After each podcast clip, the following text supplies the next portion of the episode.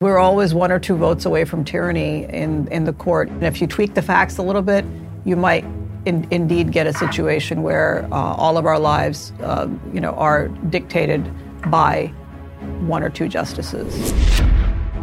A lawyer of 30 years, founder of the Dhillon Law Group and the Center for Religious Liberty, and regular defender of the Constitution is Harmeet K. Dhillon. Harmeet has landed on the national stage for several cases, privacy violations and defamations from the mainstream media, election law, and most recently, multiple lawsuits against COVID policies of the last 2 years, including the Daily Wire's own lawsuit against OSHA's tyrannical vaccine mandate, the very first litigation in the country filed against the mandate, which, if you hadn't heard, together, we kicked the government's ass. We won. It means we're still free. When the Occupational Safety and Health Administration rolled out their COVID-19 vaccine and masking mandate across all businesses with 100 or more employees, the Dhillon Law Group with Alliance Defending Freedom partnered with us over here at the Daily Wire. Our mission was simple. Take the fight to the federal government to stop their gross overreach or else forever lose control of the medical decisions for the entire American workforce. Our case was ultimately sent to the Supreme Court for a decision, where the justices ruled to stop the mandate dead in its tracks, ruling that if this law were implemented, quote, declarations of emergencies would never end. And just this week, OSHA has now officially withdrawn their emergency procedures for vaccination and masking in the workplace. In this episode, Harmeet and I dive into the details on how this became our fight, just how close we came to losing our freedom, and how the Daily Wire and other businesses fought and were victorious against tyranny.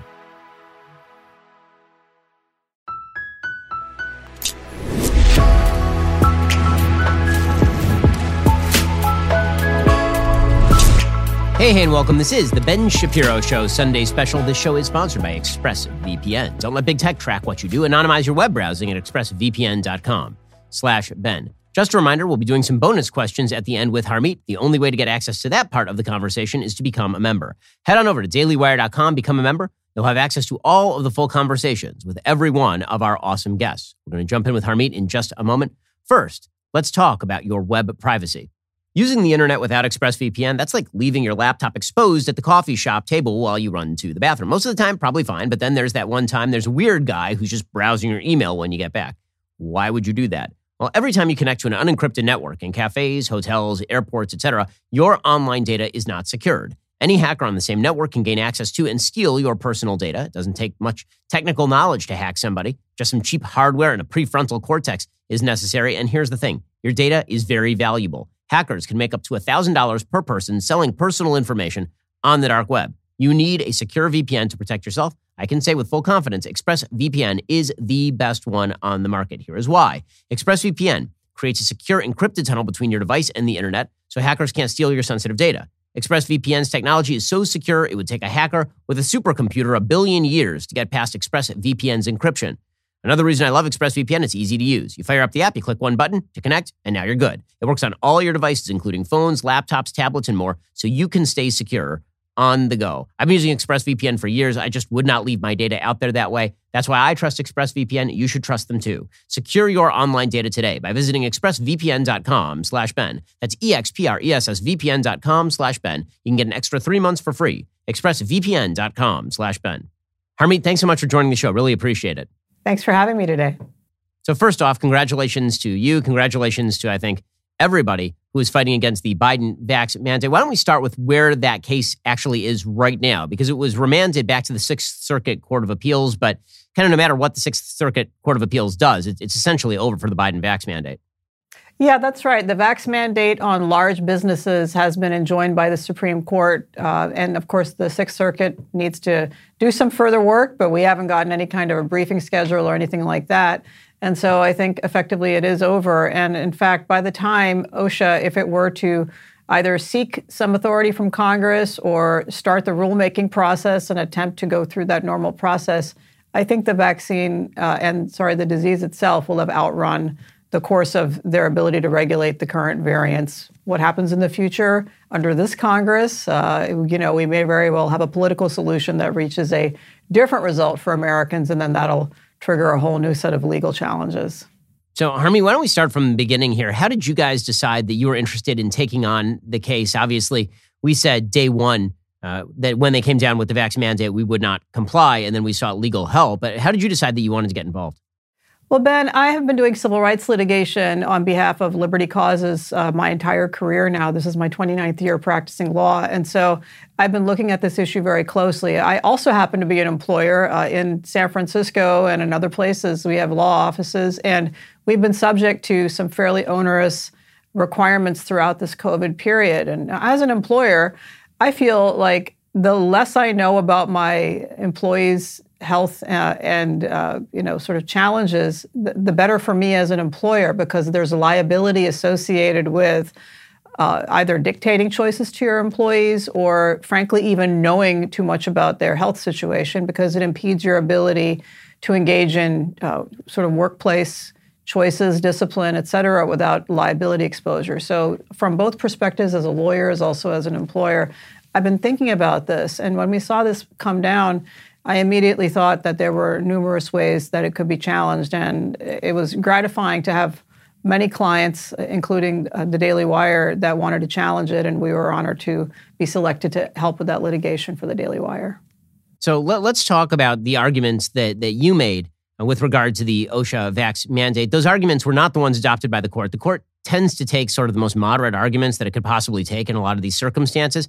But the arguments that you were making, I think, were pretty different, more interesting, frankly, and somewhat more audacious in terms of what they were claiming about the nature of the scope of authority that had been exceeded here. Yeah, so you're absolutely right. So in the Sixth Circuit, where we filed our initial challenge, we were the first to file there. And throughout the United States, different parties made different arguments.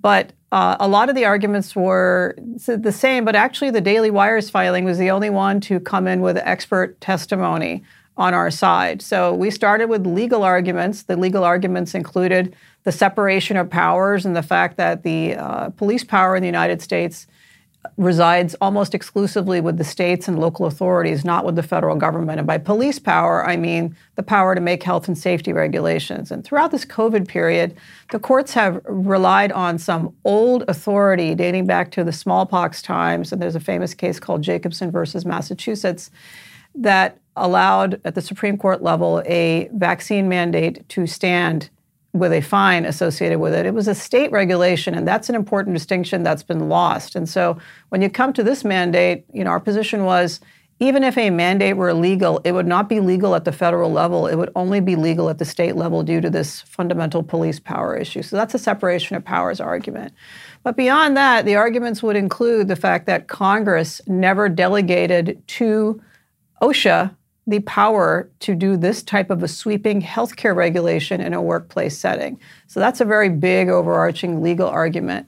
Our arguments also included that even had that power been clearly delegated by Congress, which it was not, this particular way that OSHA did this regulation, an emergency regulation like this, without the normal notice and comment period that administrative regulations are supposed to have, they did not do that. And given the duration of this so-called vaccine issue and crisis, they could have done that. If they had indeed, at the time that vaccines came out, decided that, okay, you know what, we may need to regulate this, let's propose a regulation, and then let's invite affected parties to come in and give notice. Let's hear some evidence.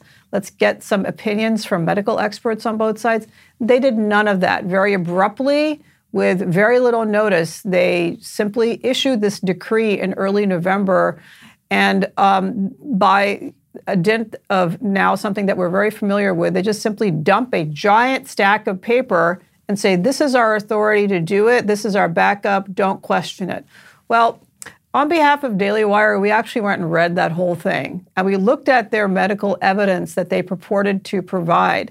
And it results, it relies on a couple of instances of people being sick who happen to have jobs. It doesn't necessarily trace the illness to the workplace itself when you look at that evidence. And so we actually brought in expert testimony to say that even if all of these hurdles had been met, if you actually look at the evidence does not support the sweeping conclusion that OSHA has imposed here.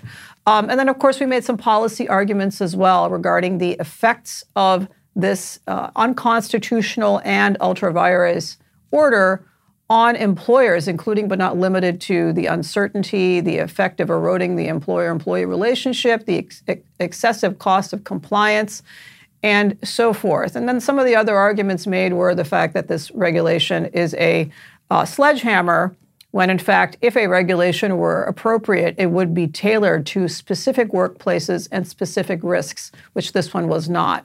And so as you point out, the majority per curiam opinion of the court, 6-3, actually did go into a couple of these arguments, but the concurrence went into a couple more, and then nobody ever actually kind of looked at the science of these issues in the court ruling. Yeah, Harmeet, one of the things that I was sort of hoping for was that maybe this case would actually trigger a review of Chevron deference. So Chevron deference is the basic doctrine that courts don't want to look at administrative decisions, that when a power is delegated to the executive branch agencies are the ones who are best placed to interpret the statute and use their expertise to decide what good policy looks like. And people who have sued on the basis of saying, well, these experts are really bad at their jobs and courts should really look de novo at why they're ruling this way. Courts have typically said, we're not going to do that. We're going to leave it to the experts. There's not a lot of support on the court anymore for Chevron deference. I was sort of hoping against hope that perhaps the court would take up that issue.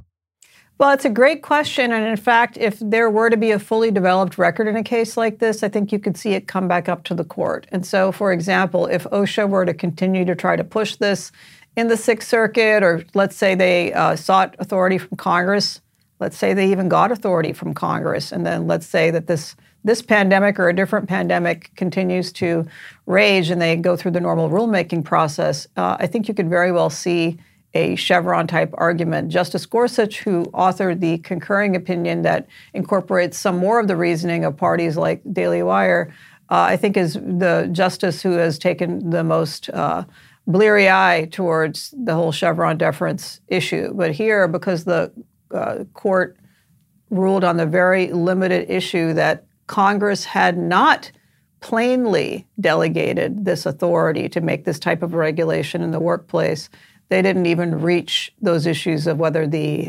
interpretation of the law or the rulemaking was entitled to any deference.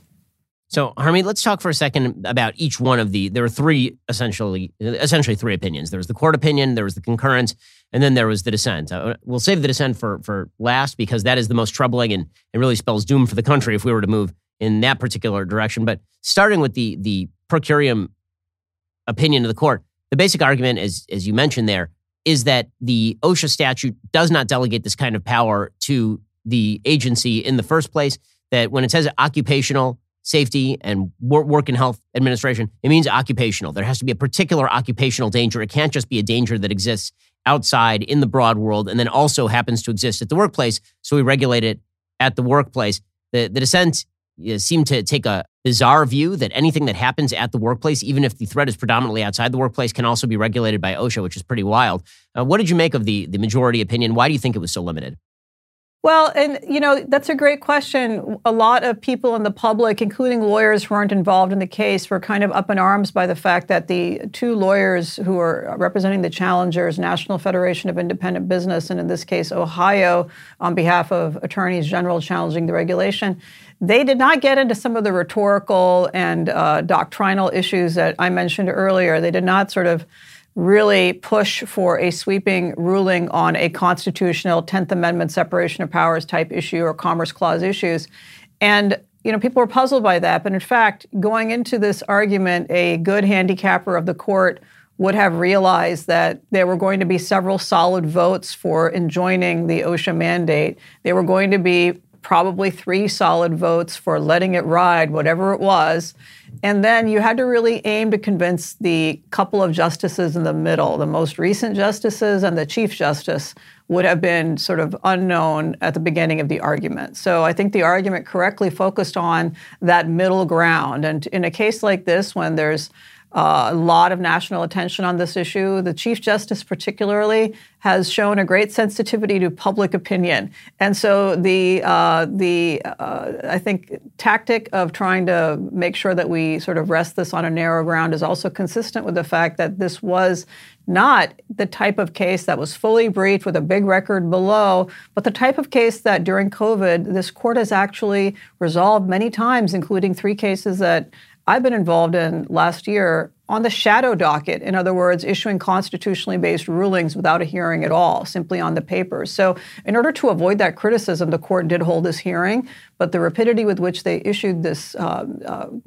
briefing schedule and so forth suggested to court watchers that a lot of them had already made up their mind. And so I think that's why they focused on this narrow ground. And secondly, there's a longstanding doctrine of constitutional interpretation that suggests that if you have multiple grounds on which to issue a ruling, you typically do it on the narrowest ground possible. If there's a statutory or a regulatory basis, you do that. You only reach a constitutional issue if there is no other way to resolve this issue. And so, in fact, that's what the court did, really. Of course, some of these doctrines one could argue are constitutional, but the court really rested its reasoning on the narrow ground that Congress had not plainly delegated this power. And so, again, being a law dork, a lot of us were discussing the fact that the sentence in question did not say that Congress plainly did not delegate. So in other words, it wasn't like so super clear, but the fact that Congress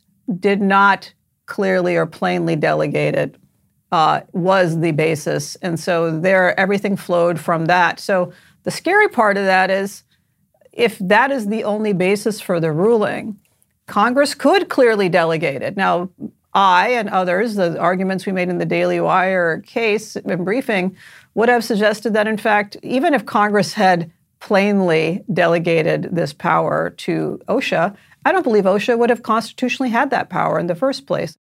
Okay, so in just one second, I want to get to the concurrence, because the concurrence does take up some of the broader arguments, and you would hope that it provides the basis for some future rulings. First, let's talk about the beef that you eat. In today's political climate, it's as important as it's ever been to support American companies, and this includes American farms and ranches. That's why I am thrilled about Good Ranchers' new exclusive partnership with the Daily Wire. Once we laid eyes on the steaks from Good Ranchers, and mostly laid teeth on the steaks from Good Ranchers, the 100% American meat company, it was hunger at first sight and bite. They sell beef that is 100% born, raised, harvested right here in the United States. That is a big deal, considering 85% of the grass-fed beef sold in stores and online is imported from overseas. You can get fillets, pre-seasoned chicken breast, ribeyes, shrimp, and more, all at Good Ranchers. With Good Ranchers, you help support local American farms and ranches while getting steakhouse quality cuts delivered direct to your door. They win on quality, price, and mission. That's why we are pumped to partner with them. They take good care of us. They will take fantastic care of you. Head on over to goodranchers.com/Ben. Get their biggest offer ever, $30 off your first order plus free express shipping. It's a great deal. Use code Ben at checkout or go to goodranchers.com/Ben to get $30 off your box of delicious American meat. Order today to get American meat delivered with Good Ranchers. Alrighty, so let's talk about the concurrence in this particular case. So Justice Gorsuch writes the concurrence. It is joined by Alito and Thomas. And the concurrence basically makes some of the arguments that you were making a moment ago, including the argument that even if OSHA had been given this authority under its Enabling Act by Congress, Congress would not have had the authority to delegate this sort of stuff to OSHA in the first place. If they wanted to pass a particular piece of legislation that created a vax mandate for large employers, it's unclear whether they would have had that authority. But certainly if they had clearly delegated something and said, in times of pandemic, you can do whatever you want, that still would not be good enough, because then they've delegated so much authority to the executive branch that essentially the executive branch is writing the legislation. That's absolutely right. And then you're going back to the question you asked earlier about Chevron deference. And in fact, Justice Scalia when I was a law student back in the day, I had a big impact from one of Justice Scalia's opinions about this issue of Congress effectively creating junior varsity Congresses in the administrative agencies that, the people elect their representatives to make the laws, and we can hold them accountable, we can vote them out. But how do you vote out the faceless bureaucrats in OSHA who produce thousands of pages of regulations and use that as a sort of a blunt object with which to bash American corporations? It's really hard to hold anybody accountable in that situation. And that's really the reason why I would argue, and I think some of the justices would have agreed, that no matter what notice, comment, or what have you that they had bothered to go through, they wouldn't have had the right to regulate the healthcare decisions of 84 million Americans with the simple stroke of a pen, which is what happened here. And so the Justice Gorsuch concurring opinion discusses a couple of judicially created doctrines that include the major questions doctrine and the non-delegation doctrine. Some would argue there's, overlapping aspects to those, but one is one that you mentioned, non-delegation. And, you should not imply a delegation by Congress to an administrative agency that isn't, very plain and also circumscribed within the powers that Congress may grant. I mean, it's a absolute black letter aspect of the law that, a legislative body or an executive agency or whoever is the source of a rule cannot delegate more authority than they have. And in this case, we would argue that because the majority of the police power in the United States resides with local authorities and state authorities, Congress never had the authority to give OSHA that power in the first place. Another doctrine that was discussed in that concurring opinion and in many of the briefs was this major questions doctrine. And major questions doctrine is a bit of an amorphous doctrine created by the court.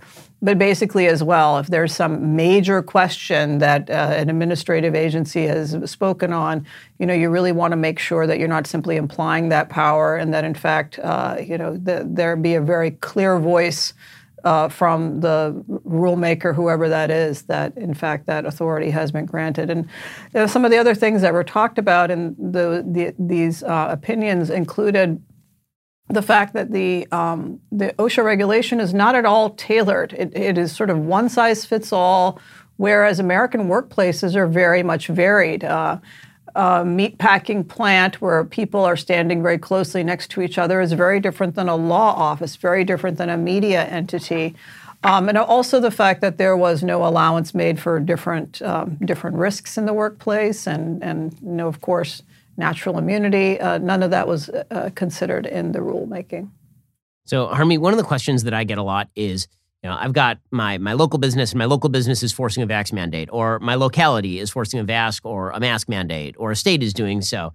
And my usual response is they have the power to do that. You don't have to like it, and you can try to vote those people out, but they don't have the power to do that. People have a tough time accepting that because I think people have a difficult time understanding sort of the basic tenets of federalism. How do you explain to folks why it is that localities and states have powers the federal government doesn't have? It's something, by the way, that Justice Sonia Sotomayor appears not to understand whatsoever. She literally said in oral arguments that she doesn't understand why, if a state can pass a vax mandate, the federal government should not be able to.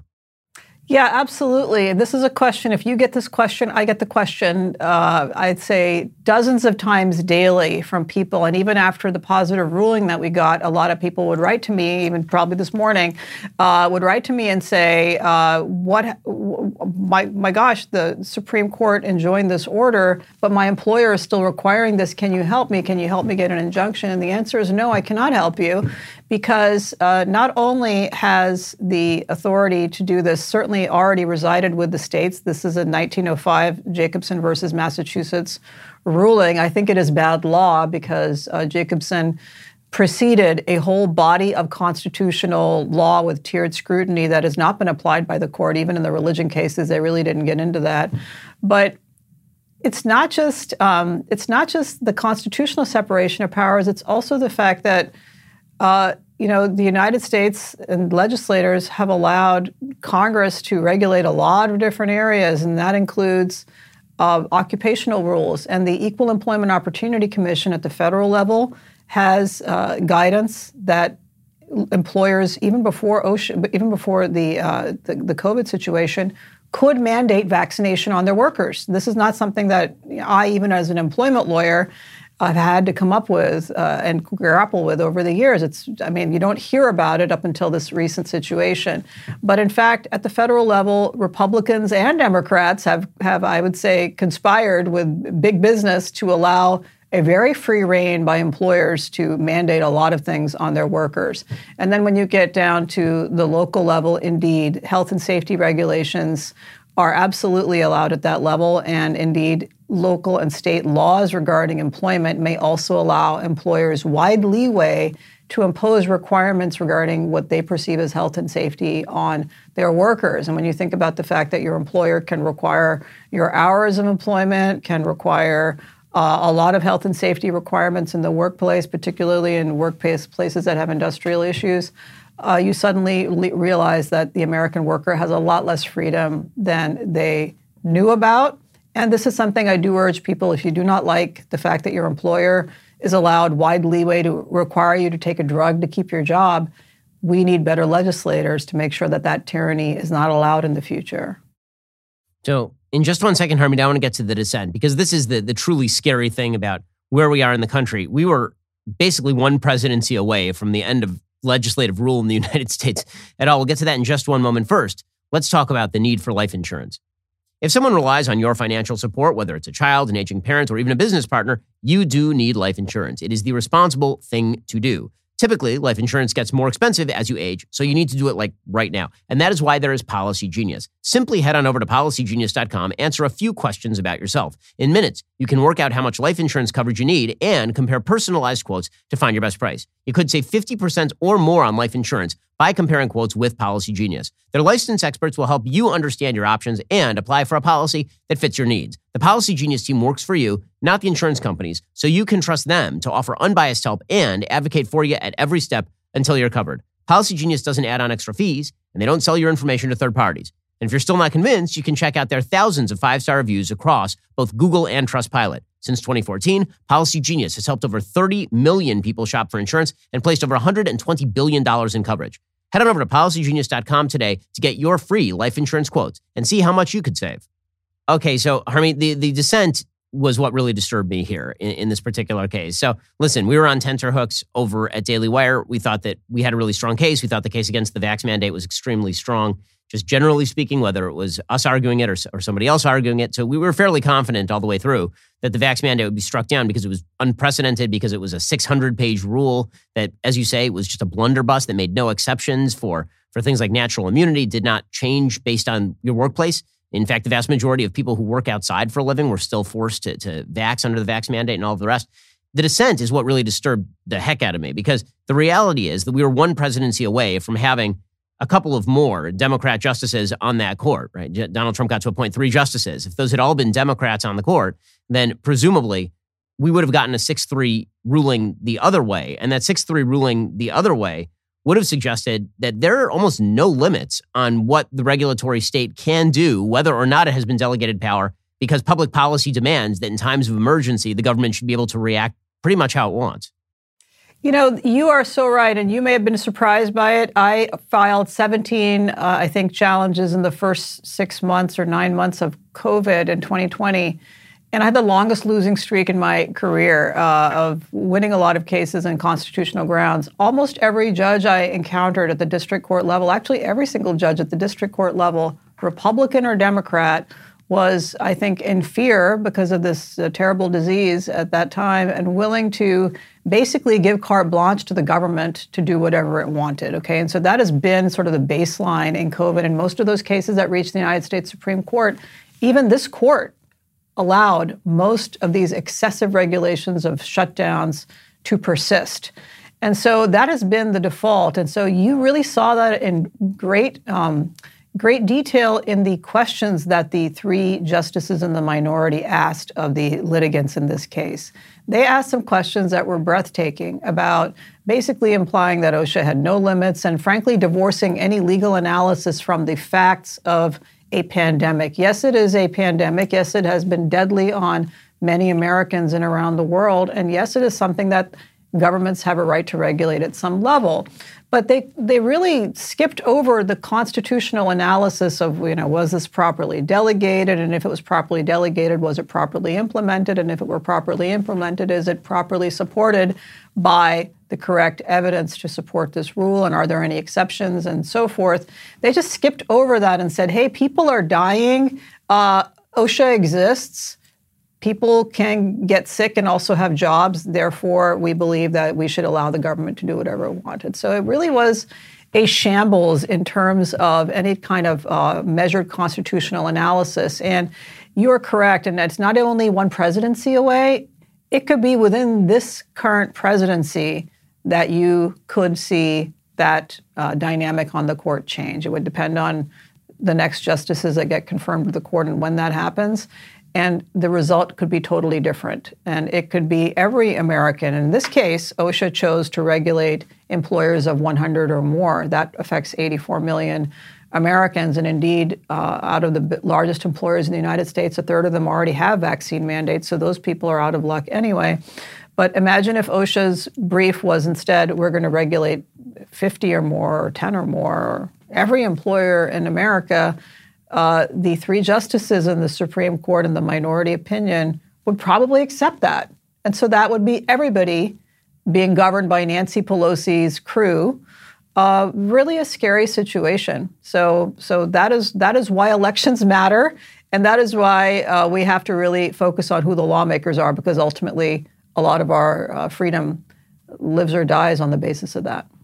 And for those of us who are adherents of the Constitution, it's very puzzling and frustrating to read so much of the quasi-legal analysis or the stuff that passes for legal analysis from the left with regard to the court, with regard to cases like this. If you read a lot of the commentariat before this case was actually decided, you'd have headlines that said, experts say this is constitutional. You know, all the experts say this is constitutional.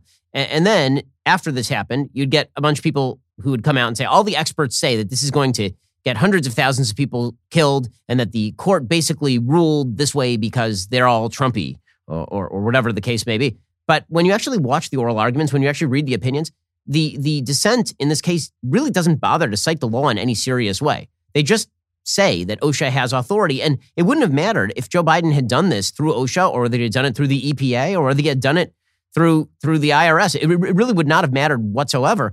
I mean, this was the same three-justice minority that tried to uphold the eviction moratorium even after the court had said the eviction moratorium is unconstitutional. Three justices wrote and said that the eviction moratorium could be extended indefinitely because of Delta, for example. Any emergency seems sufficient. Any 3 to 4 letter agency seems sufficient for them to just allow for complete regulatory fiat.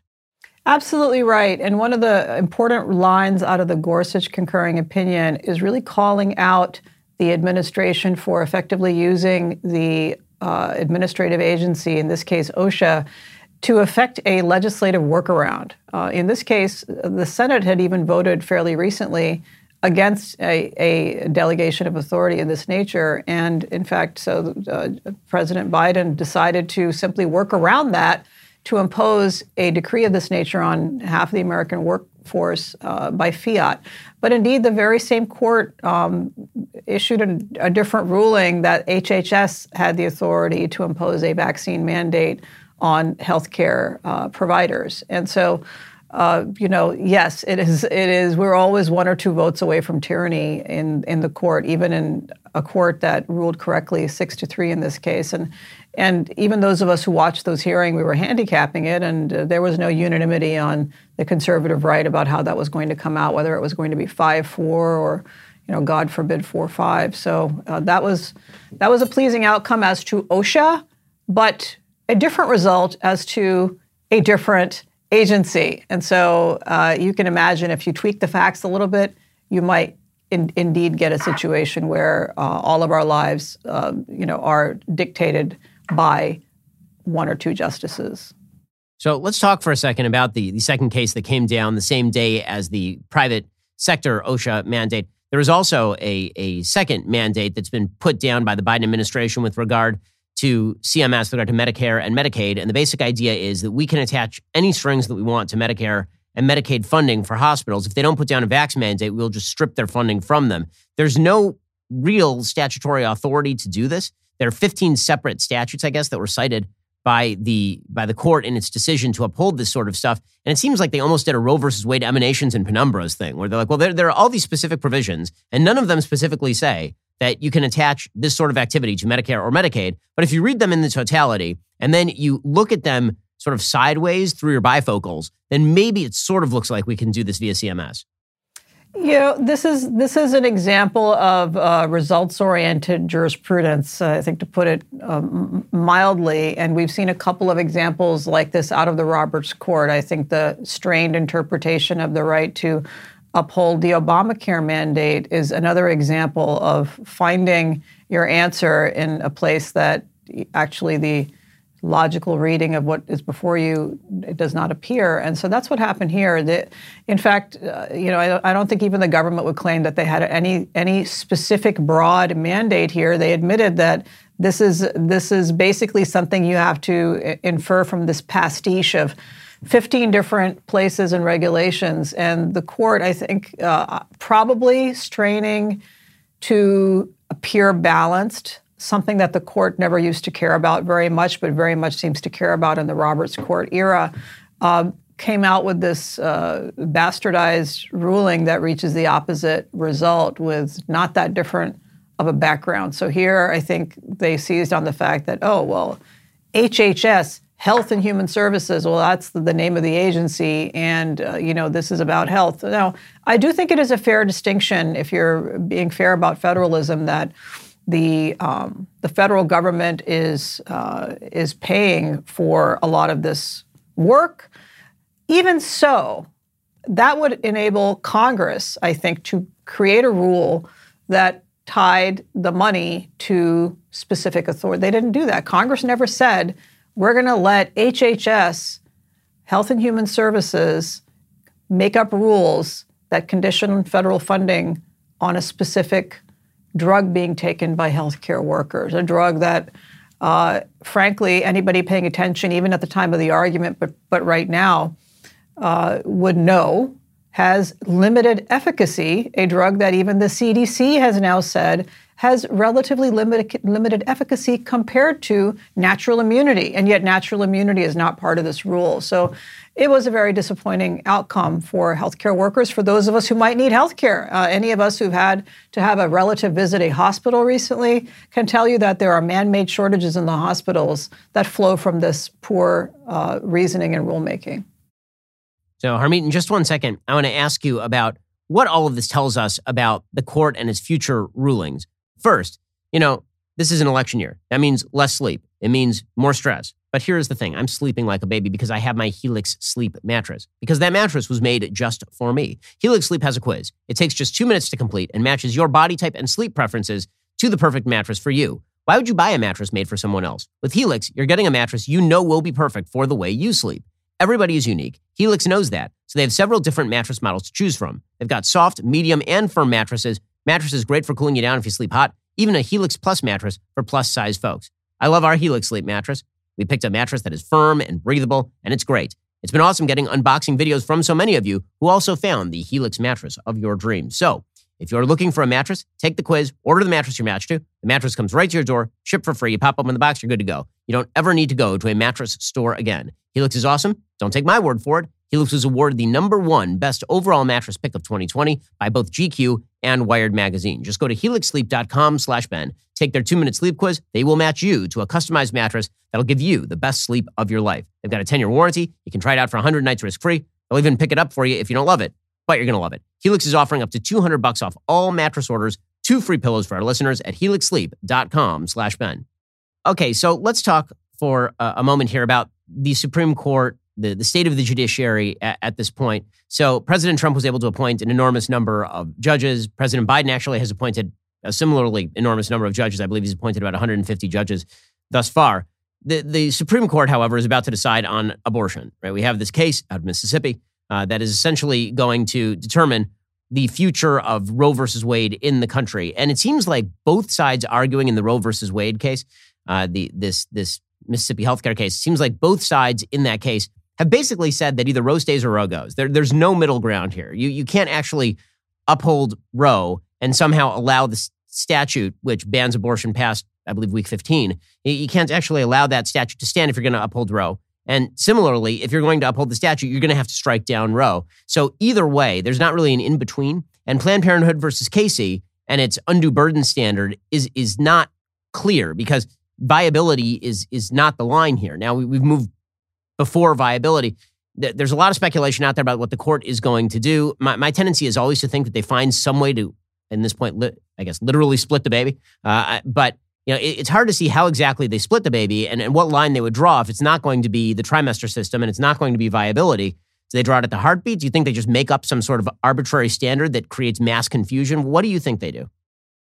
Well, I think the latter is the most likely outcome, the mass confusion, arbitrary standard method of judicial rulemaking. And, you know, whatever you think about abortion, and I'm on record as a trial lawyer who's gone into court to defend the life of the rights of the unborn, you have a situation where courts made up a doctrine out of whole cloth, found rights that are not clearly enumerated in the Constitution, and have effectively, imposed that and caused the deaths of millions of Americans over the years. And so that's what's at stake here.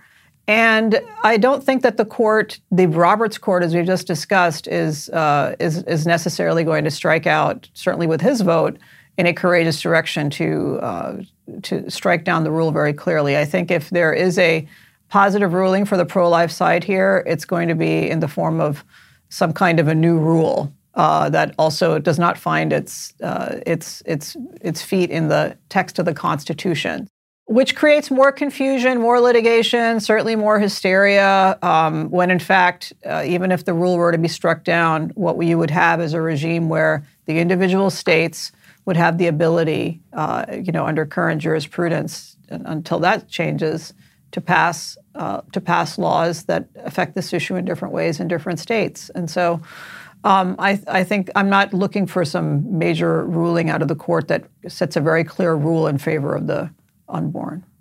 So, Harmeet, this does raise some philosophical questions for the right. So the entire sort of conservative legal movement in this country has been largely directed at overturning Roe.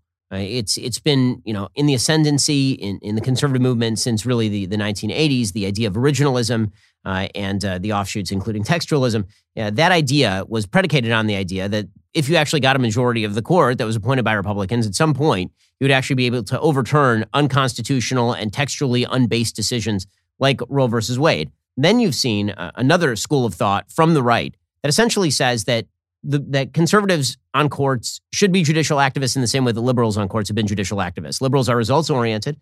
They don't seem to care very much about the text of the Constitution. If they want to reach a result, they will just go for it. And the idea from some of these conservative thinkers is the originalism and textualism that pledged to hem the judiciary into its traditional role, but also pledged to strike down laws in violation of the Constitution and not to make up new rights in the Constitution that don't exist, that movement has failed because the textualists and the constitutionalists are so all-consumed with the quote-unquote legitimacy of the judiciary, John Roberts style, that they're unwilling to strike out in new and bold directions. And the solution to that would be to appoint just plainly, openly conservative and Republican justices who don't actually bother with the Constitution. They just sort of rule how we think they ought to politically rule.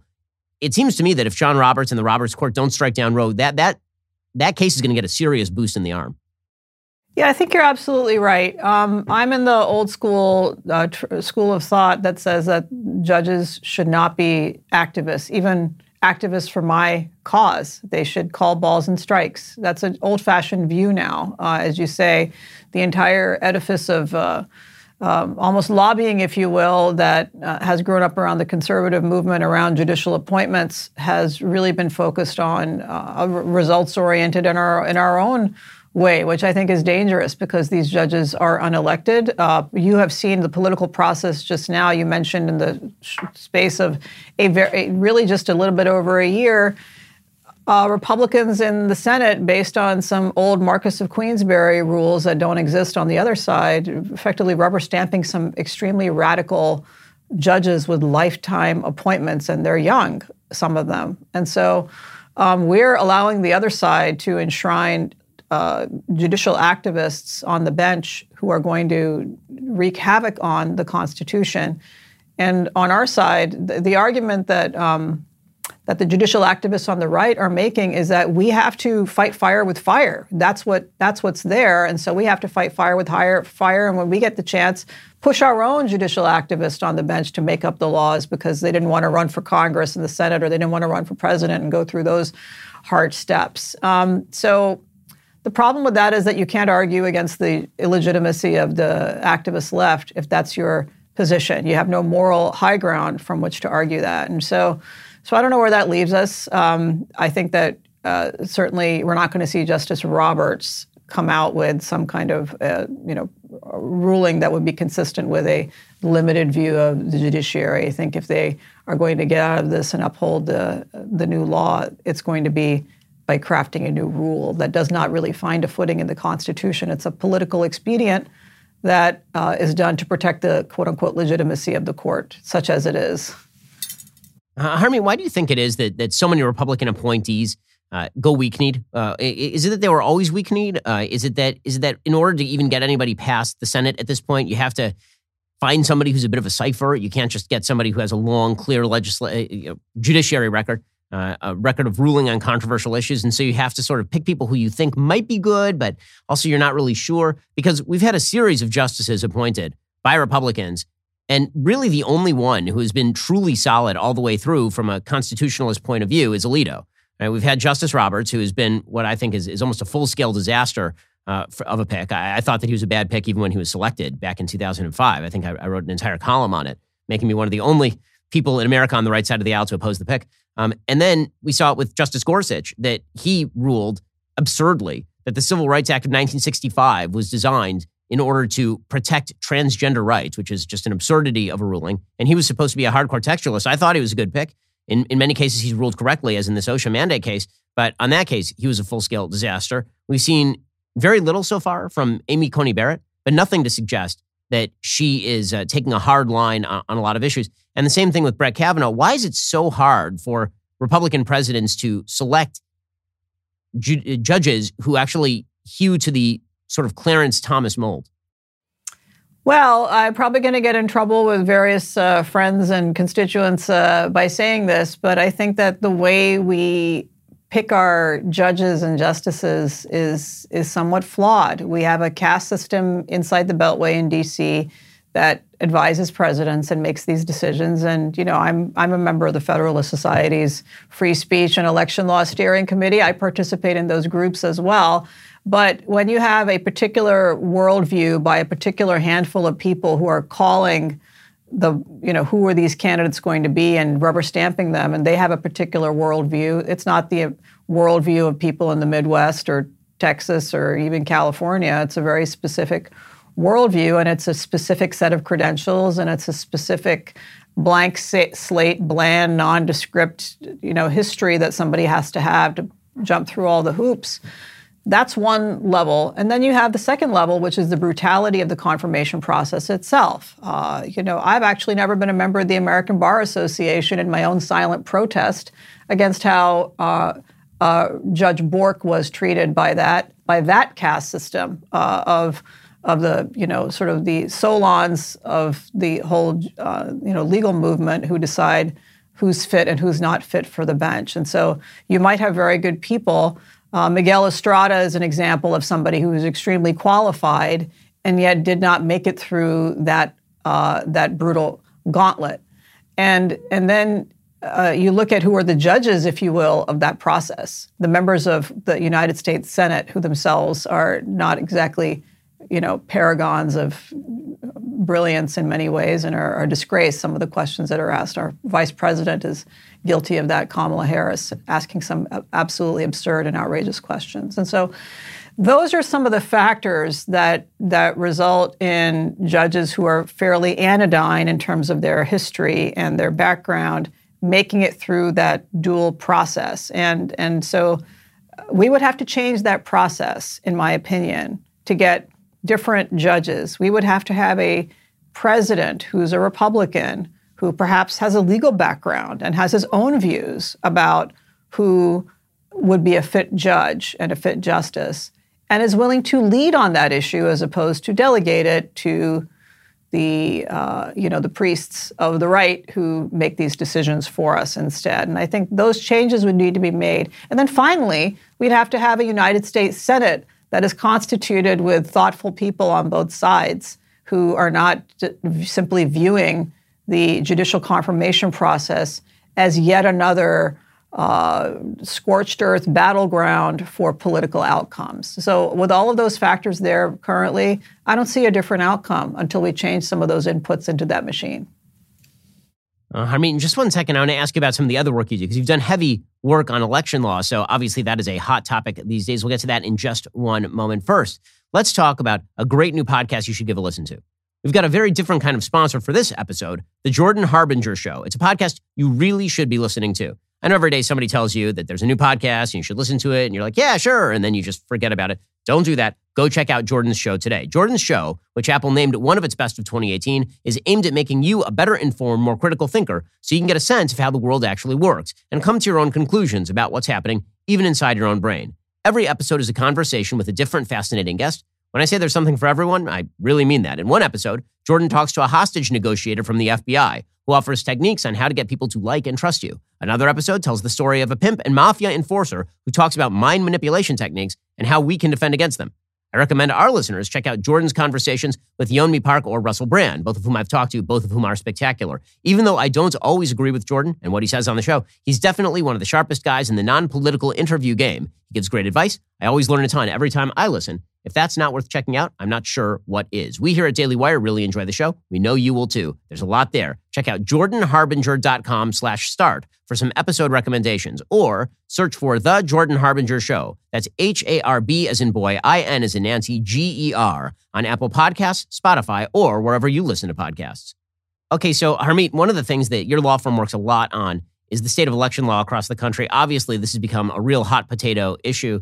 President Trump had problems with a lot of the voting procedures in 2020, and now Joe Biden has suggested that if he doesn't federalize a huge swath of voting procedure across the country, that future elections will be illegitimate. So apparently we can never believe any election that happens from here on in, depending on who wins, is I guess the formula right now. So in your opinion, what is the state of election law in the various states across the country? How much should we be worried on the one side about voter suppression, which is what Democrats claim, and on the other side, how much should we be deeply worried about heavy levels of voter fraud, not occasional voter fraud, which of course is going to occur in a country with hundreds of millions of voters, but really heavy election shifting voter fraud? Right. So the place to start that conversation is the fact that the United States Constitution reserves for the states the time, place, and manner of elections are meant to be determined by state legislatures, not state attorneys general, not state Supreme Court justices, but only legislatures. So that's the basic bedrock principle around which all of these decisions must flow. So everything that is happening in Congress right now to try to federalize our elections, unfortunately, both parties have gone along with some aspects of that already. We already do have two federal election laws, National Voting Rights Act and Help America Vote Act, well-meaning laws that in fact are either ignored or simply our funding mechanisms for some of the disasters that we saw in the 2020 election. So in terms of your question about is there widespread voter fraud in the United States, there is voter fraud. The question is it of a sufficient degree to change the outcome of an election? And I think we've seen at the local level, and in some states, some of the practices that we saw in the 2020 election were truly outrageous, and they included but are not limited to, without the legislative input, changing the rules for submitting absentee ballots in states like Wisconsin, which have some specific regulations about that. It's just simply ignoring those and allowing people to submit ballots who are not entitled to under state law. Concealing from observers what happened in the counting rooms, creating doubt in the public whether the outcome was actually affected by that or not, but undermining the confidence of the public in those types of situations. The biggest aspect of what I would call voter fraud right now is the failure to purge the voter rolls in our states, and the fact that people are freely allowed to, because of lack of enforcement, register in multiple states. Are people voting in multiple states? We actually do have instances of that. Are there instances of that at the level that would change the outcome of the 2020 election? I can't say that, but if you had the outcome changed in 6 states, you would have a different outcome of this election. So there is voter fraud. We have to guard against it. We have to stop federalizing our elections for starters, and we have to have activism in the states to make sure that stronger voter laws are passed at the state level that protect against this, and that litigation, like the left deploys as a tool, is also deployed by the right to protect those laws, to challenge laws on the left that seek to undermine constitutional or procedural norms, or even norms that are even at a local level. On the other side, the left is trying to tell us that voter suppression is a current issue in 2022 in this country. And look, I'm an immigrant to this country, and I can tell you that this country has the freest access to the vote for people of all colors and backgrounds, and even places of origin like myself, of any country in the world. And so that is true of people in Georgia. That is true of people in any place in the South. That is true of people in minority communities in California. It is.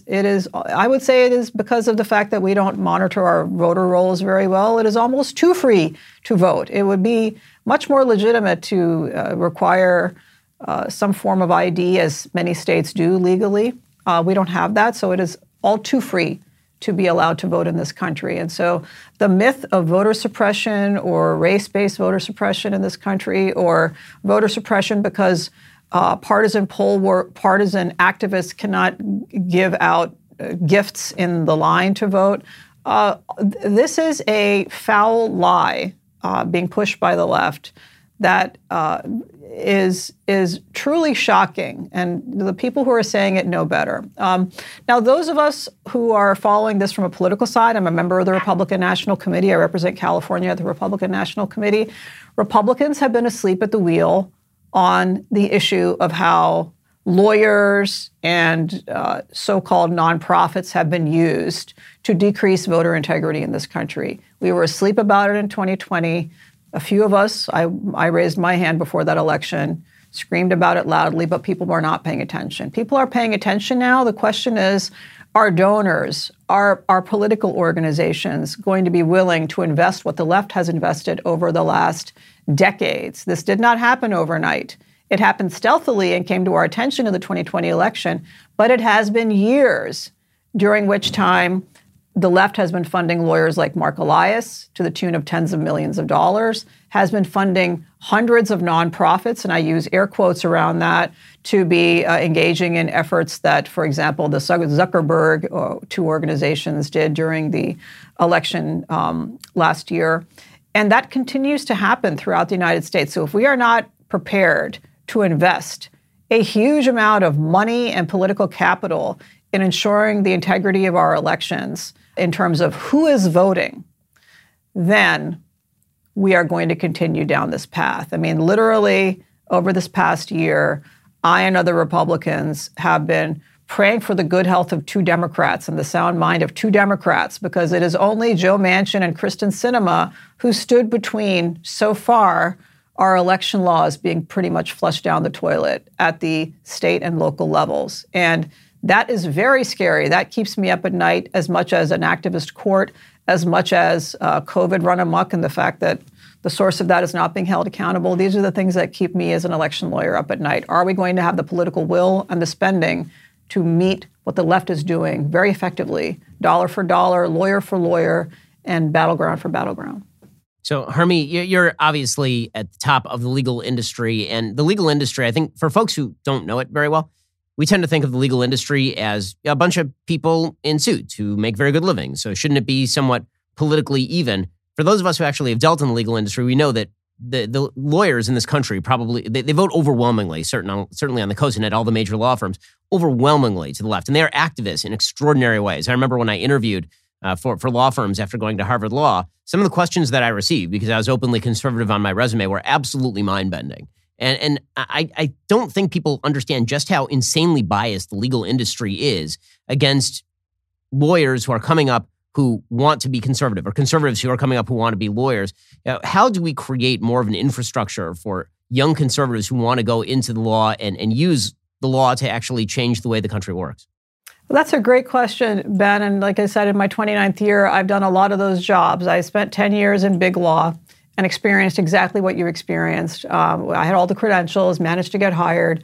But I can tell you that unless you're very comfortable defending some fairly atrocious things day in and day out in exchange for your big salary, you're not going to be a good fit necessarily if you're a conservative for those organizations, particularly if you care about the types of litigation and cases that we've been talking about today. The best funded, most prestigious law firms don't engage in it on the right. They do engage in it on the other side. They engage in it pro bono. For example, when I've been doing pro-life litigation, it's been big law of the type that I used to work for on the other side, doing these cases for free for the National Abortion Federation and Planned Parenthood. They consider that to be their pro bono and giving back to the community, helping to shred the constitutional rights of the unborn.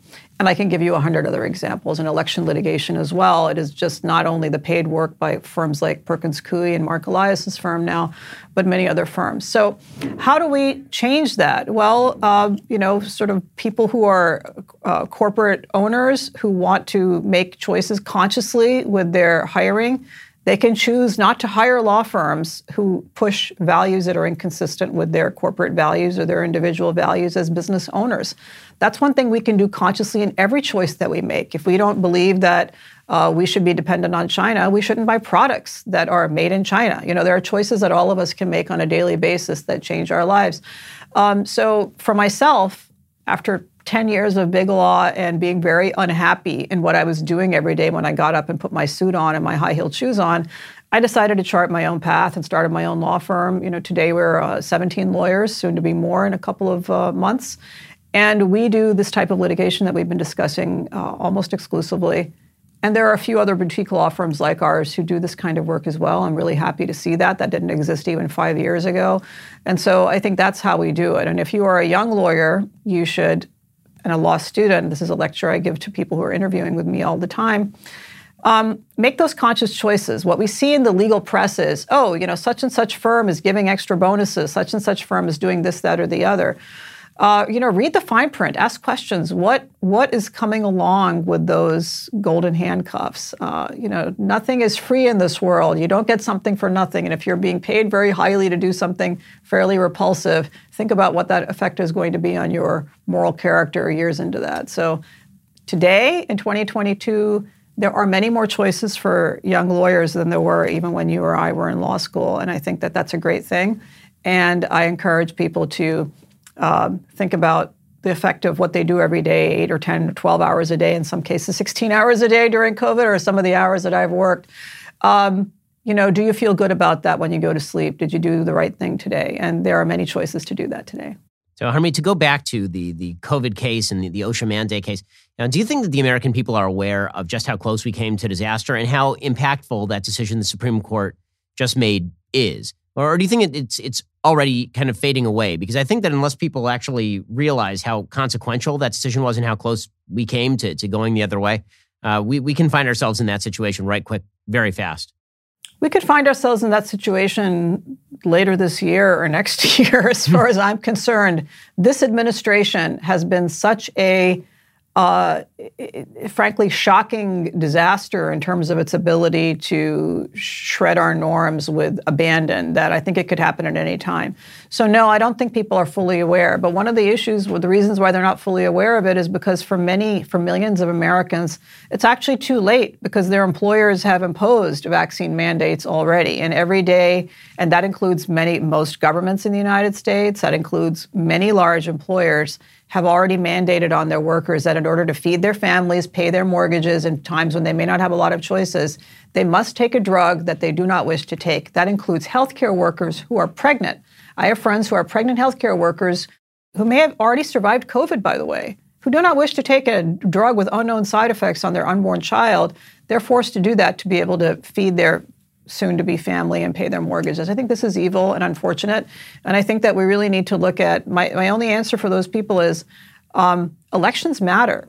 Do not come after the election and tell me, well, I didn't like how that guy tweeted, or I didn't like what that guy did, so I didn't vote at all, or I voted for the other guy. You own that. So our political choices must be tailored towards the fact that while I'm happy with the ruling of the Supreme Court in this case, I do not wish for my fortunes and my decisions and my choices in life to reside in the hands of a couple of elderly people in some cases who are completely divorced from reality in terms of the questions they asked.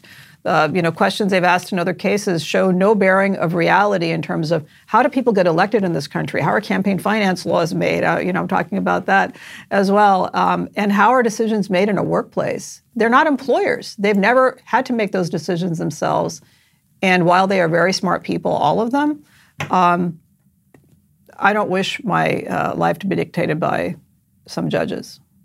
I want to ask you a few final questions, starting with your lawsuit against Google on behalf of James Damore. And then I also want to ask about how conservatives should view lawfare. Is it good to file lawsuits or sort of bad? And then kind of a general wrap-up on just how much this OSHA mandate mattered and why the ruling matters so much. If you'd like to hear Harmeet Dhillon's answers, you have to be a Daily Wire member. Go to dailywire.com, click join. You can hear the rest of our conversation there. Now, Harmeet Dhillon, really appreciate everything that you do for the country and obviously what you did with us here at Daily Wire. Thanks so much for joining the Ben Shapiro Show Sunday Special. Thanks for having me.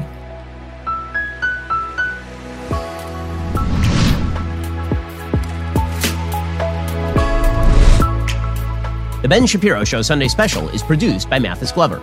Executive producer Jeremy Boring. Production manager Pavel Wydowski. Associate producer Justine Turley. Editing is by Jim Nickel. Audio is mixed by Mike Coromina. Hair and makeup is by Fabiola Cristina. Title graphics are by Cynthia Angulo. Production assistant Jessica Crand. The Ben Shapiro Show Sunday Special is a Daily Wire production. Copyright Daily Wire 2022.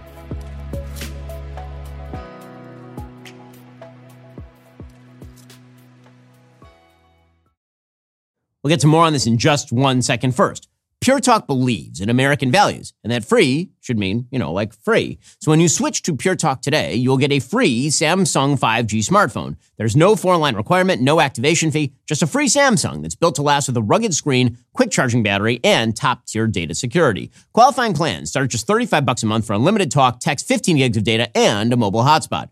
PureTalk gives you phenomenal coverage on America's most dependable 5G network. It's the same coverage you know and love, but for half the price of the other guys. The average family saves almost $1,000 a year. So I challenge you to choose a company that actually doesn't hate your guts and shares your values. Let PureTalk's expert U.S. customer service team help you make the switch today. Go to puretalk.com/Shapiro to claim your eligibility for your free brand new Samsung 5G smartphone and start saving on wireless today. Again, go to puretalk.com/Shapiro to switch to my cell phone company. I've been using them for years. They're fantastic. You'll love them as well. Go to puretalk.com/Shapiro and claim your eligibility on that free brand new Samsung 5G smartphone. Start saving.